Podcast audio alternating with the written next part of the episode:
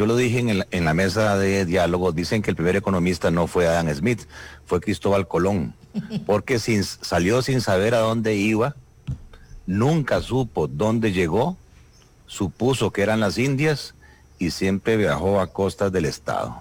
Entonces mi llamado a los señores diputados, señoras diputadas, es que no sean Cristóbal Colón, que se planteen nomás de arranque cuál es el norte, a dónde quieren llegar, porque parte del problema, la mesa fue ese. No sabíamos claramente y cada uno suponía distintos puertos de llegada. Aquí es muy claro, hay un déficit primario este año de casi cinco puntos. Las propuestas de la mesa acordadas, aunque se dan en distintos años, da si acaso dos puntos. Ahí hacen falta tres puntos del PIB y la deuda hay que bajarla. Está en 70% este año, hay que bajarla entre 8 y 10 puntos. Y luego está el tema de la reactivación económica, 4% de contracción del PIB y un desempleo directo de 23% y un subempleo de 20%. Un millón de costarricenses sufriendo por problemas laborales. Entonces sería importante poner un tacómetro en ese edificio que tienen ahora para que cuando el Ejecutivo presente las distintas propuestas exijan rendimientos. ¿Cuánto mueve las agujas?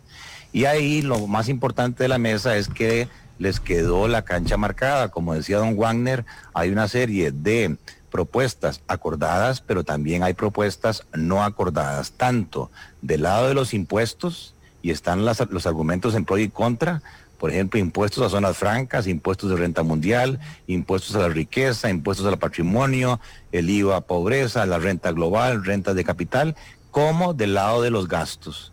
Eh, la ley de empleo público, el tema de la ley de contratación administrativa, el salario escolar, las anualidades, la regla fiscal, la apertura del capital de Banco de Costa Rica, de Colby, de Lins, etcétera, etcétera. Y cada una de esos planteamientos, como gran ventaja, creo yo, o gran agregado de la mesa, tiene ya cuantificación.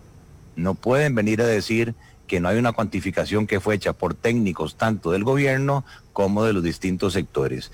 Y a nivel de la reactivación económica hay planteamientos de temas de financiamiento, simplificación de trámites, costos de energía, contribuciones sociales, red de cuido, clústeres, conectividad. Hay toda una serie ahí que los mismos sectores plantearon de acciones que ayudarían a reactivar el aparato y que tengan en cuenta que ya se han perdido 800 millones de dólares de reservas monetarias internacionales sosteniendo el tipo de cambio, el precio de los títulos cayó de 17 puntos y tenemos entre nosotros a las agencias calificadoras.